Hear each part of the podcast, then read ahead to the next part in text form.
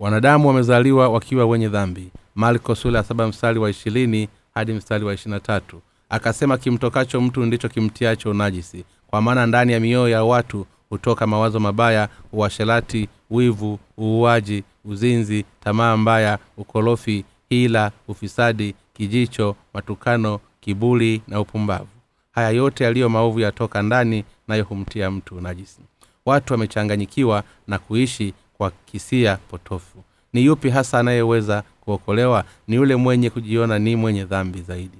Kabla ya yote napenda kukuuliza swali. Binafsi unajionaje? Je unafikiri wewe ni mwema au mwovu? Unafikiri vipi? Kila mtu anahisi kwa hisia zake potofu. Waweza kuwa si mwovu kama unavyozani au si mwema kama, una, kama ujionavyo. Au unafikiri wewe binafsi si mwema? Jibu la mwisho ndiyo kwamba wewe ni mwovu hebu nikuulize swali jingine. Ni yupi aliye na nafasi zaidi ya kukombolewa? Yule aliyetenda maovu zaidi au aliyetenda uovu kidogo tu? Yule aliyekubali kwamba ametenda dhambi zisizo na idadi ana nafasi zaidi ya kukombolewa. Kwa sababu mtu huyo amekubali kuwa yeye ni mwenye dhambi zaidi mtu huyu ni rahisi zaidi kuamini neno la ukombozi kwa ajili yake toka kwa yesu.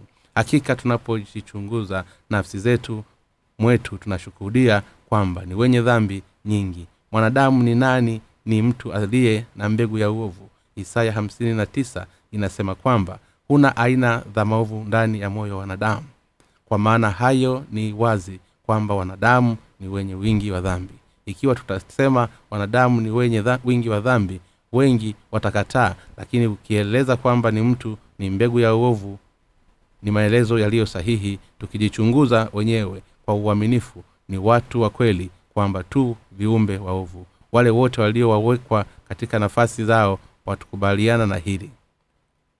Ingawa inaonekana kwamba wengi wenu mnakataa kukubaliana na jambo hili kwamba ni wenye wingi wa dhambi wengi huishi kwa amani kwa sababu hawajali kwamba wao ni wenye dhambi nyingi. Kwa kuwa sisi ni waovu tumeunda ustaarabu wa madhambi kama isingekuwa hivyo basi tungeona haya kutembea dhambi ingawa watu wetu hatuoni aibu tena tunapotembea na dhambi. Hata ikiwa dhamiri zetu zinajua kila mmoja ana dhamiri iliyomshuhudia ni aibu adamu na hawa walijificha baada ya kutenda dhambi na leo hii wameambia kujificha nyuma ya pazia la utamaduni. Utamaduni wetu wa uovu wanajificha kati ya matendo dhambi wenzao huzuia hukumu ya mungu. Watu wengi wamedanganywa na hisia zao potofu.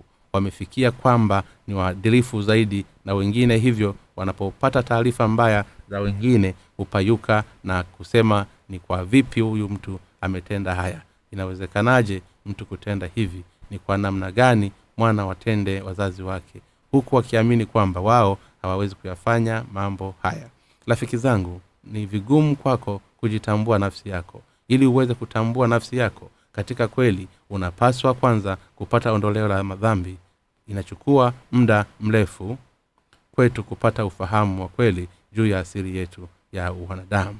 Na wapo wengi katika katikati yetu kamwe wanatangulia hili hadi pale watakapofikiwa na mauti. Ijue nafsi yako. Wasiotambua nafsi zao huishi vipi? Huishi katika unafiki kwa kujaribu kujificha uovu wao wakati mwingine tunakutana na watu wa, wa aina hii ambao kwa kweli hawatambui nafsi zao. Ndugu mmoja alisema itambuliwe nafsi yangu ingawa wengi wetu hatujui mioyoni mwetu kuwa uuaji wizi na tamaa ya mali madhaifu hila tamaa ya mwili vijicho na husuda mengine mengi. Yule asiyejitambua ana sumu ya nyoka katika kinywa chake ingawa hunena mema sababu yake ni kwamba mtu huyu hajaweza kujitambua ya kwamba amezaliwa kuwa mwenye dhambi asiyezuilika.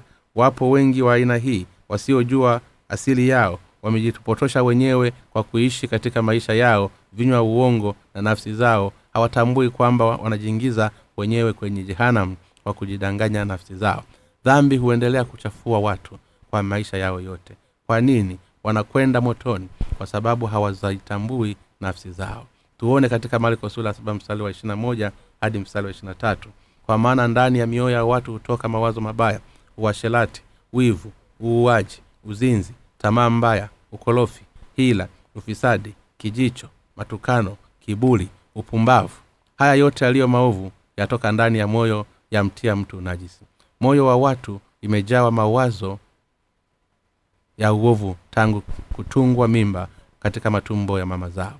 Hebu natufikiri kwa mfano huu ya kwamba moyo wa mwanadamu uwe umeundwa na vioo au kujazwa kwa wingi wa maji machafu yaliyoitwa dhambi. Je inatokea nini ikiwa mtu atazunguka hapa na pale?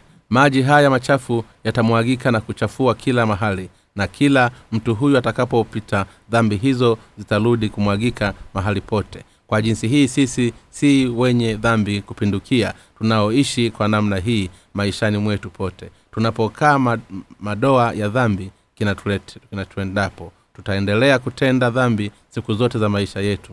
Kwa sababu hii sisi ni wenye dhambi kupindukia. Tabu yetu ni kuwa hatujatambua sisi si wenye dhambi kupindukia. Au kwa maneno mengine tu mbegu ya dhambi. Ni wenye dhambi kupindukia na wenye dhambi mioyoni mwetu toka siku tulipozaliwa. Wingi wa dhambi umefikia kikomo na kumwagikia nje ingawa watu hawaamini hili kwamba ni warithi wa dhambi wanafiki kwamba wao huongozwa na wengine hutenda dhambi na hivyo wao binafsi si waovu. Ingawa watu wanaotenda dhambi hufikiri kwamba kinachohitajika katika kusafisha ni kuwa ni kuweka safari tena ni kwa dhambi hizo kuzifuta katika kumbukumbu zao kujisahihisha hujikuta kwa kulia mara zote wanapotenda dhambi na kujitoa kwa mambo haikuwa kosa lao. Je tunapojitakasa wenyewe yatupasa basi tuendelee na uchafu mwingine? Basi imani ina maana tutaendelea kujuta na kulia siku zote. Bilau inayopojaa dhambi inataendelea kumwagika na kuchafuka hakuna sababu ya kulia na kujutia kwa nje haijalishi ni kwa mara ngapi tutalia na kujutia kwa tabia zetu mbovu. Ni bule ikiwa bilau itaendelea kujaa dhambi. Tumezaliwa na wingi wa dhambi mioyoni mwetu. Hapatakuwa patupu ingawa ni kwa kiasi gani zitatajwa na kumwagika pahali pote tuendapo. Hivyo tunatenda dhambi maishani mwetu hadi mwisho yeyote asiyetambua hili huendelea kuficha asili yake ya dhambi hukaa ndani ya moyo wa watu na haitaweza kutoka kwa kulia ili atakaswe. Tunapochafua kwa dhambi kidogo tunasafishwa kwa tambaa safi na baada ya tambaa chafu kwa kuendelea kuigawa utakuwa safi bado utaendelea kuchafuka tena na tena. Itaendelea hivi mpaka lini? Hadi pale mtu atakapokufa watu hutenda dhambi hadi mwisho wa siku za maisha yao. Na hii ndiyo maana yatupasa kumwamini yesu ili tukombolewe. Ili tuweze kukombolewa yatupasa kwanza tutambue nafsi zetu. Ni yupi kwa shukulani zaidi hupokea upendo wa yesu? Ni yule mwenye kukubali kwamba ametenda wingi wa makosa maishani. Na tuseme kwa mfano kuna watu wawili wenye kufananishwa na bilauli mbili zilizojaa maji machafu bilauli zote zimejaa dhambi moja wao akisema oh mimi ni mwenye dhambi na hivyo kwenda kumtafuta mtu wa kuweza kumsaidia. Lakini yule mwingine mwenye kufikiria kwamba yeye si mwenye dhambi hatoweza kuona wingi wa mwovu ndani yake na kufikiria kwamba yeye ni mwema maishani mwake. Huendelea kusafisha uchafu unaomwagika. Atasafisha pande zote hadi nyingine kwa haraka. Wapo wengi wa aina hii wenye kuishi maisha ya usafi dhambi ili kuzijutia kuchafua upya tena. Na kwa kuwa bado wanazo dhambi ndani ya mioyo yao je itasaidia nini? Kuwa waangalifu kwa kutumia juhudi zao haitosaidia kuwa karibu na mungu. Uangalifu wa aina hii hautawaongozi katika njia ya kwenda motoni zaidi. Rafiki wapendwa kwa kuwa uangalifu kwa juhudi zetu hutupelekea motoni na tuchukue fundisho hili kwa dhati mioyoni mwetu.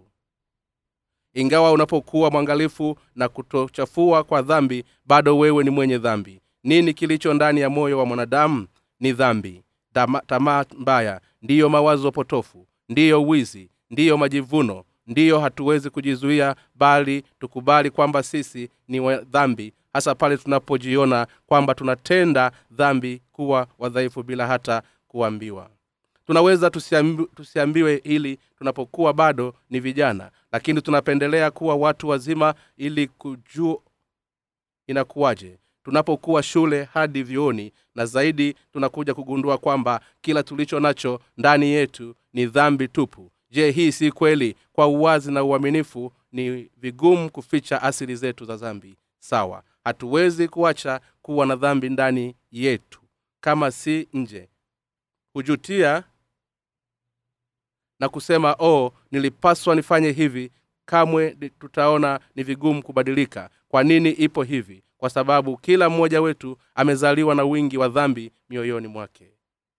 Hatuwezi kuwa safi kwa kuwa waangalifu tu. Tunachohitaji kujua ni kwamba tumezaliwa tukiwa na wingi wa dhambi ndani yetu. Ili tuweze kukombolewa kabisa ni wale tu wenye kukubali ukombozi ulioletwa na yesu ndio watakaookolewa wenye kufikiria kwamba hawajatenda dhambi nyingi hawaamini yesu kwamba alizichukua dhambi zao zote na wataishia motoni tunapaswa kujua kila mmoja wetu anazo hizi dhambi nyingi ndani yake kwa kuwa tumezaliwa nazo.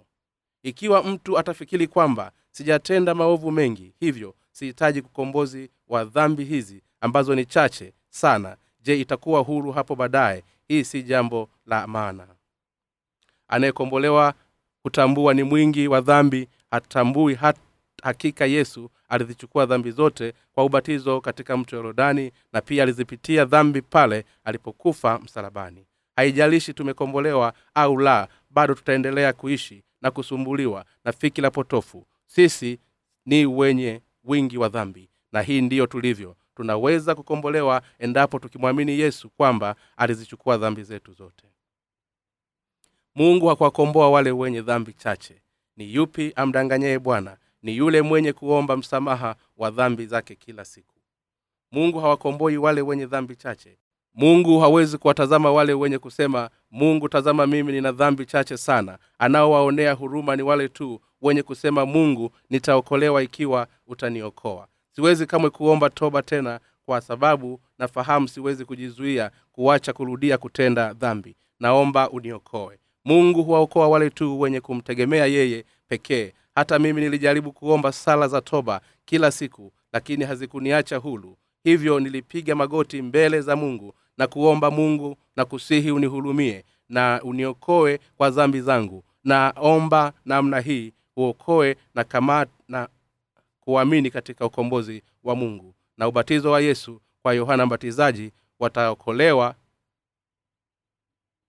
mungu huwaponya wale tu wenye kujitambua ndani ya nafsi yao kwamba ni wenye dhambi.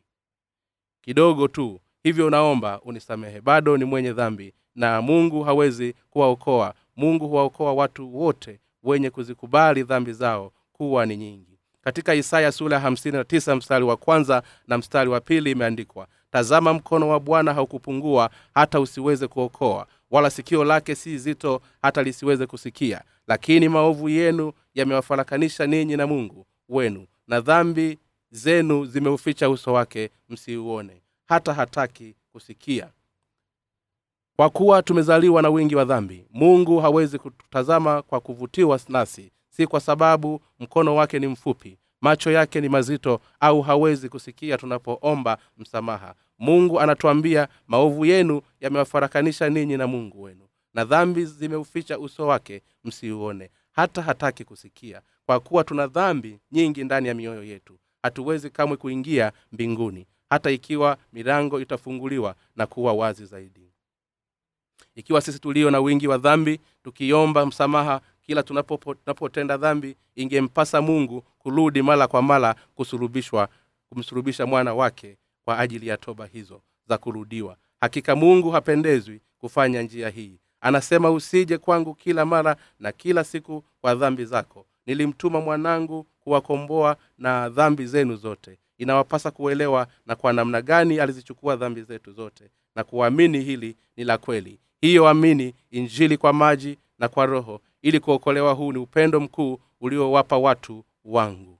Hivi ndivyo watuambiavyo mwamini mwana wa mungu mpokee ondoleo la dhambi mimi mungu wako nilimtuma mwana wangu wa pekee kuwapatanisha waovu yenu yote kwangu. Mwamini mwana wangu ili mwokolewe. Wale wote wasiojitambua kuwa wengi wa dhambi huendelea mbele zake bila kuelewa hatari ya wingi wa dhambi zao na kuomba tafadhali bwana nisamehe dhambi hizi tu ambazo ni chache. Wanajaribu kumlagai mungu kwa maombi ya namna hii. Hatutendi dhambi mara moja tu bali tutaendelea kutenda dhambi hadi kifo. Kwa hili tungepaswa basi kuendelea kuomba msamaha mara zote hadi mwisho wa maisha yetu. Kwa sababu hatuwezi kuzuia kutenda dhambi na miili yetu ipo chini ya sheria ya kutenda dhambi hadi kufa. Kusamehewa dhambi chache si suruhisho la tatizo la dhambi kwa sababu tutaendelea kutenda dhambi nyingine tena pasipo idadi. Hivyo njia pekee ya kutuacha tuwe hulu ni kuzitwika dhambi zetu zote kwa yesu nini asili ya mwanadamu? Mwingi wa dhambi. Bibilia inatoa idadi ya dhambi za wanadamu kwa maana mikono yenu imetiwa unajisi kwa damu na vidole vyenu vimetiwa unajisi kwa uovu. Midomo yenu imenena uongo. Ndimi zenu zimenong'ona ubaya. Hapana adaiye kwa haki wala hapana teteaye kwa kweli. Hutumaini ubatili hunena uongo hupata mimba ya madhara na kuzaa uovu. Huangukia mayai ya fila na kusukwa kawavu wa buibui. Yeye alaye mayai yao hufa na hilo livunjwalo. Kutoka nyoka nyavu zao hazitakuwa mavazi wala hawatajifunika kwa kazi zao. Kazi zao ni kazi za uovu na vitendo vya udhalimu vimo mikononi mwao. Miguu yao hukimbilia mabaya nao hufanya haraka kumwaga damu isiyo na hatia. Mawazo yao ni mawazo ya uovu. Ukiwa na uharibifu zaonekana katika njia kuu zao. Njia ya amani hawaijui wala hapana hukumu ya haki katika mienendo yao. Wamejifanyiza njia zilizopotoka. Kila apitaye katika njia hizo hajui amani. Isaya sula ya 59 mstari wa tatu hadi mstari wa nane. Mkono ya watu ina, ina najisi ya uovu na yote yatendayo maishani mwao ni dhambi tu. Kila watendalo ni dhambi na ndimi zenu zimenena uongo. Kila litokalo kinywani ni udanganyifu. Asemapo uongo husema yaliyo yake mwenyewe kwa sababu yeye ni mwongo na baba wa huo yohana sura ya nane mstari wa arobaini na nne. Wale ambao hawajazaliwa upya husema ninakuelezea kweli hakika kweli ninachosema ni kweli ingawa kwa kila alichosema si kweli. Ni kama alivyoandikwa shetani asemapo uongo husema yaliyo yake mwenyewe.